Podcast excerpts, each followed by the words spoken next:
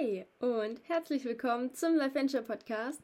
Ich bin die Lea, der Host dieses Podcasts, in dem es um Mindset, Journaling, Lebenskapitel und das Leben als Abenteuer geht, denn das ist es durch und durch und ich möchte Menschen dazu inspirieren, es genau so zu sehen. Vielen lieben Dank, dass du heute für diese Folge eingeschaltet hast.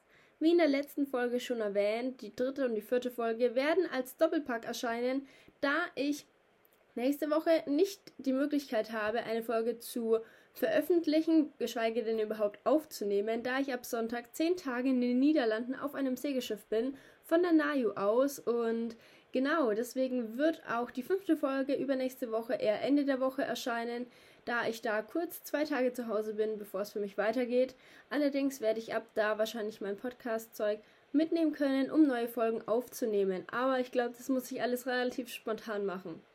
Ich habe mich entschieden, die dritte und die vierte Folge bisschen herum zu experimentieren, denn ich möchte zwei neue Formate einführen. Für diese Folge habe ich das QA-Format. Da habe ich im Laufe der Woche mal auf Instagram eine Fragemöglichkeit gepostet. Und ich habe sehr, sehr viele Fragen bekommen, wofür ich sehr dankbar bin. Allerdings kann ich die nicht alle in diese QA-Folge einfließen lassen. Ich habe mich jetzt, glaube ich, so für sechs oder sieben Fragen entschieden und die anderen werden dann hoffentlich in kommenden QA-Folgen hier und da mal aufploppen und natürlich werde ich auch immer mal wieder auf Instagram eine neue Fragemöglichkeit posten. Ich habe, wie schon gesagt, sechs bis sieben Fragen für diese Folge vorbereitet und ich habe mich dazu entschieden, nur die Personen namentlich zu nennen, die mich auch darum gebeten haben. Ich glaube, das sind in dieser Folge zwei Stück. Die anderen werden anonym bleiben und genau, ich habe heute nicht viel mehr Zeit als gestern eigentlich, um diese Folge aufzunehmen, denn ich habe wieder einen relativ stressigen Tag. Ich habe mir einfach viel zu viel vorgenommen, bevor ich jetzt dann weggehe. Und genau, der Kengu-Ausbau ist in vollen Zügen und ich freue mich schon drauf, wenn der fertig ist. Und ja, deswegen werde ich jetzt dann auch gleich mit der ersten Frage starten um, ich weiß nicht, ich glaube die Folge, ich schätze mal, sie wird so 20 Minuten oder so gehen. Das ist dann mal wieder eine längere Folge, aber ich habe ja sowieso gesagt, dass ich mit der Podcastlänge bisschen experimentieren möchte. Die erste Frage lautet, was ist ein Thema, über das du nur schwer reden kannst?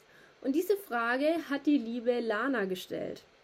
Das ist jetzt ein bisschen witzig, weil ich ja in meinem Podcast über Themen rede, mit denen ich mir schwer tue oder die mich gerade aktuell betreffen. Und ich kann somit leicht über solche Themen reden und ähm, auch gut damit umgehen, weil sie mich ja eben selbst so betreffen, gerade in dem Augenblick. Und ich möchte Menschen ähm, bewusst machen, dass sie, wenn sie eine ähnliche Situation haben, mit dieser Situation nicht alleine sind. Allerdings ähm, ist ein Thema, über das ich eher schwer reden kann. Ich glaube, meine Gefühle, wenn es in einer zwischenmenschlichen Konfliktsituation bisschen in eine ungute Richtung gegangen ist. Also wenn ich mich danach verletzt fühle oder einfach nicht gut fühle und halt eben nicht weiß, was gerade überhaupt in mir abgeht, dann kann ich sehr schwer über meine Gefühle reden und je nachdem, mit was für einer Person diese Konfliktsituation war, kann ich es halt entweder leichter oder schwerer mit dieser Person bereden. Allerdings arbeite ich dran, dass ich mich da wieder ein bisschen mehr öffnen kann. Ich habe schon relativ viele schlechte Erfahrungen damit gemacht, dass ich halt auch kein Verständnis entgegenbekommen habe und dementsprechend ja, schrecke ich vor solchen Situationen immer ein bisschen zurück und lasse dann erstmal meine Gefühle für mich, bis ich wirklich voll und ganz weiß, okay, ähm, wie war das jetzt eigentlich für mich? Und ja, kommen wir zur nächsten Frage. Mit was kannst du im Alltag nicht ganz so gut umgehen? Boah, da würde ich sagen, wenn ich zu viel am Handy bin, denn das habe ich vor allem in der Schulzeit gemerkt, da habe ich das Handy größtenteils ab, als Ablenkmöglichkeit genutzt und war dann auch ähm, sehr, sehr oft am Handy. Vor allem in der Früh direkt nach dem Aufstehen war ich ähm, eine lange Zeit immer wieder am Handy.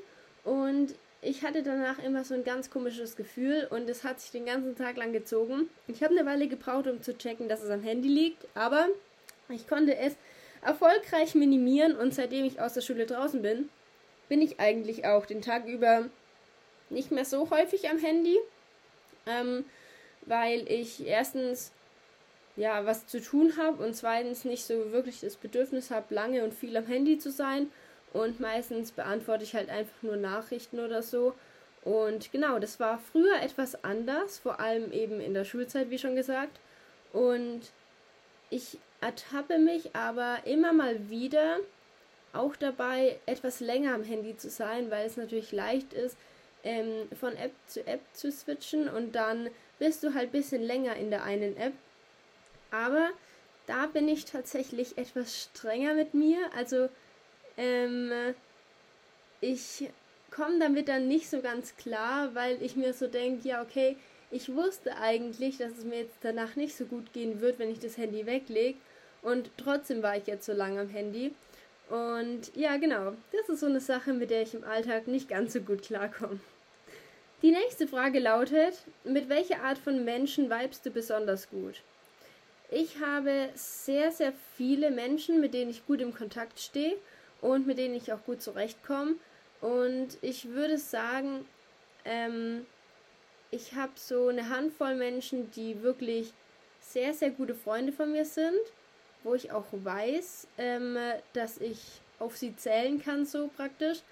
Dadurch, dass es mir aber sehr leicht fällt und Spaß macht, neue Menschen kennenzulernen, ähm, habe ich natürlich sehr viele Menschen, mit denen ich in Kontakt bin.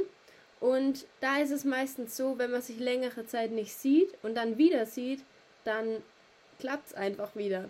Und das finde ich so cool. Und ich hatte auch schon viele Freunde, wo ich gemerkt habe, okay, ähm, die haben jetzt nicht so die Werte, die ich vertrete. Und ähm, ja, da habe ich dann auf längere Zeit erst gemerkt, dass es vielleicht nicht so gut ist, mit dieser Person befreundet zu sein. Das bekomme ich allerdings immer besser hin einzuschätzen.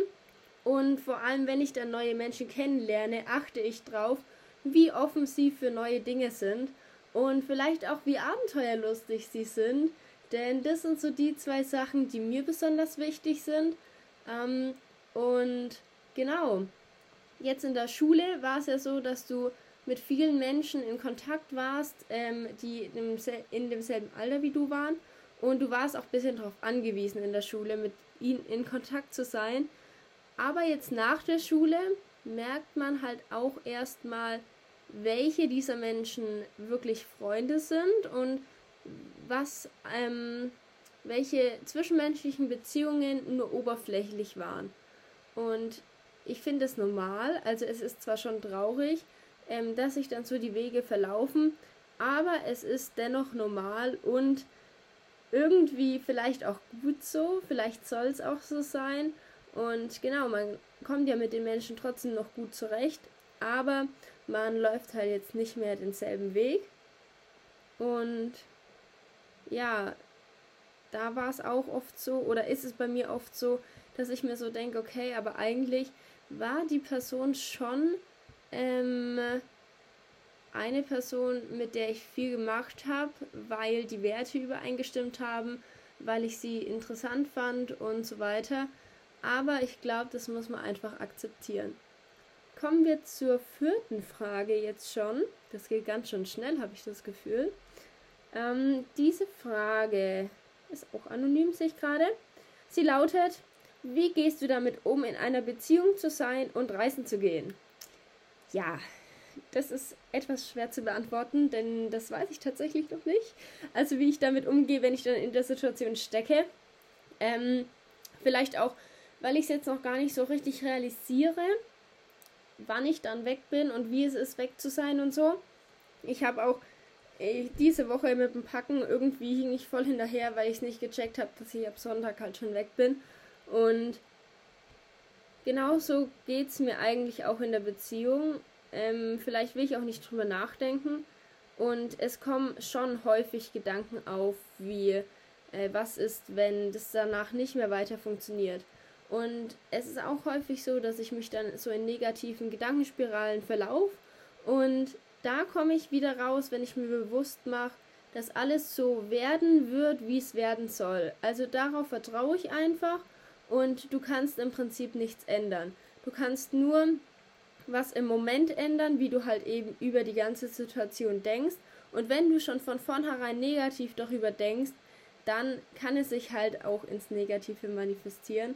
Und dementsprechend ist es eigentlich, also ist es normal, vielleicht ein paar Mal negative Gedanken zu haben, aber ähm, ich glaube, dadurch, dass man es eh nicht beeinflussen kann, also dass man jetzt auch eh nicht in die Zukunft schauen kann und sagen kann, ja, okay, das wird nach der Reise trotzdem noch klappen, ähm, ist es einfach wichtig, sich davor bewusst zu machen, dass man das nicht kontrollieren kann, dass alles so passieren wird, wie es passieren soll.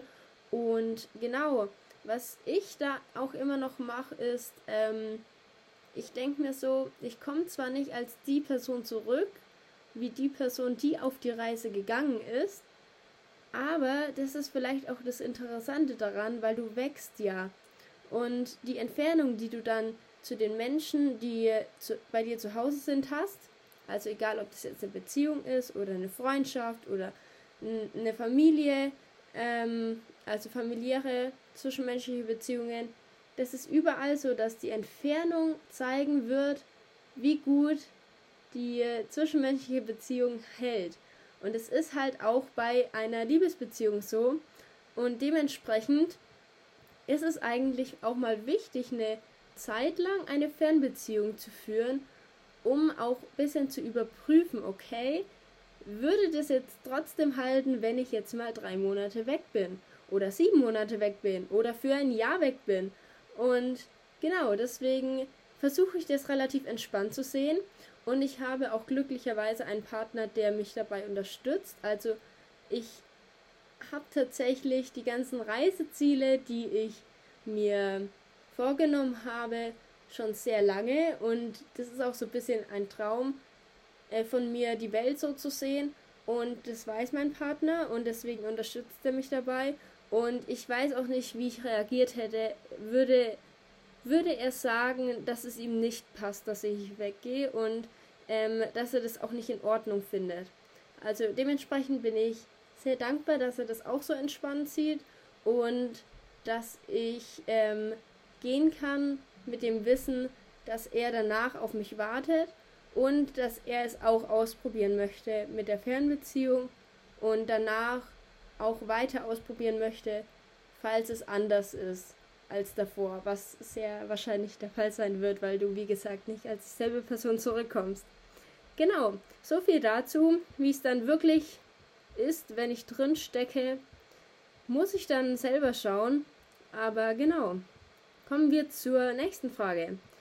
Was machst du, wenn es dir langweilig ist? Diese Frage wurde von ähm, dem lieben Maximilian gestellt. Und ja, Langeweile kenne ich zurzeit nicht, weil ich mir viel zu viel vornehme. Und ja, ich habe meine Projekte, ich habe den Podcast, ich habe das Buch, an dem ich schreibe, ich habe meinen Känguru, den ich ausbaue. Und selbst wenn ich gerade nicht beschäftigt bin und die Langeweile irgendwie kommen sollte, finde ich immer irgendwas, was ich zu tun habe. Also ich glaube, das ist zurzeit nicht der Fall und dadurch, dass ich ja jetzt dann auf Reisen gehe, wird die Langeweile da eigentlich auch nicht so präsent sein. Also dieses Problem habe ich zurzeit eigentlich gar nicht. Kommen wir zur vorletzten Frage. Was machst du neben dem Podcasten, wenn du jetzt mit der Schule fertig bist? Ja, also erstmal mit dem Podcast verdiene ich kein Geld. Also ich hatte auch nie vor, von Anfang an eigentlich nicht vor, ähm, damit Geld zu verdienen. Und vielleicht, wenn sich irgendwann ergibt, kann es schon mal sein, ähm, dass es eine Geldquelle wird. Allerdings, ja, werde ich halt einfach schauen, wie es sich entwickelt und größtenteils habe ich es eigentlich nicht vor.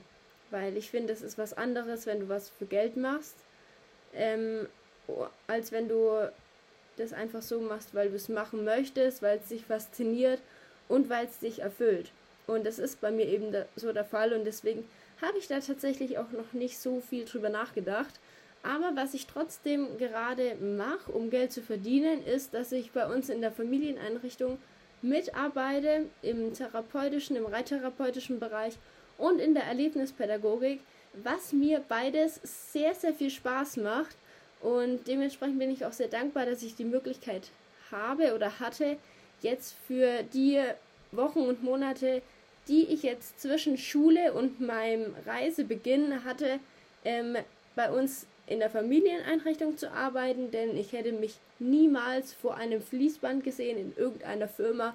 Und genau, ich habe sehr viel gelernt in den Bereichen, in denen ich gearbeitet habe und bin sehr dankbar dafür.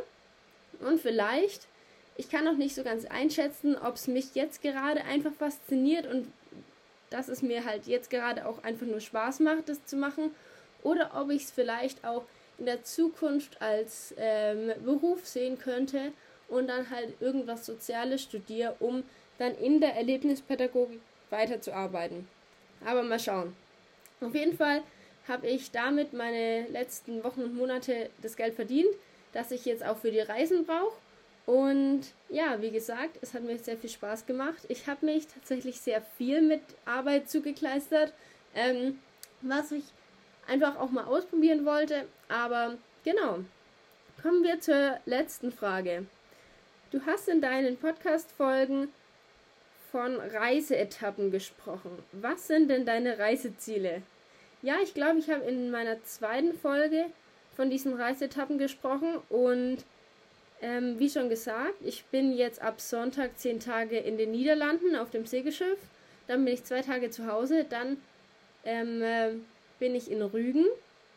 Da mache ich das Basic Safety Training. Das ist eine nautische Weiterbildung um danach auf einem Segelschiff zu arbeiten, denn da hat sich letztes Jahr, da war ich auch schon auf so einem Segeltörn von der Naju aus, da hat sich die Möglichkeit ergeben, dass ich eben so einen Weg gehen kann, worüber ich sehr dankbar bin.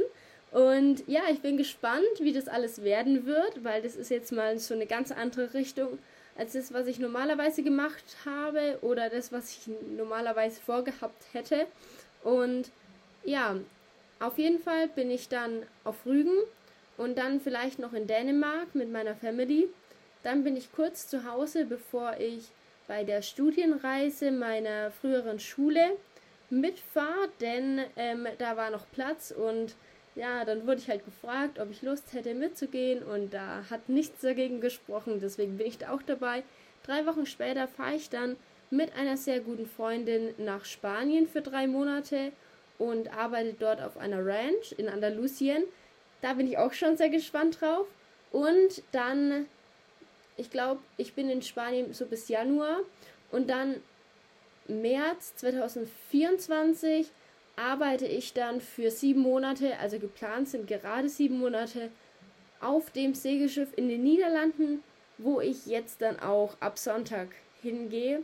Und genau, es ist alles sehr strukturiert, auch wenn ich das Gefühl habe, dass ich eigentlich gar keinen Plan habe, aber ich weiß nicht. Ich finde, es ist trotzdem sehr strukturiert, weil ich realisiert habe, dass ich nicht so oft mehr zu Hause bin dazwischen. Ähm, und ich freue mich aber drauf und ich finde es auch spannend, dass ich mich dafür entschieden habe, das zu machen. Und ähm, vielleicht, ja, finde ich ja in dem Jahr oder den, in den eineinhalb Jahren eine Berufsrichtung, die ich dann auch machen möchte, um danach dann mit dem Studium zu beginnen. Und genau, das waren jetzt, ich glaube, sieben Fragen, wenn ich richtig mitgezählt habe, oder acht.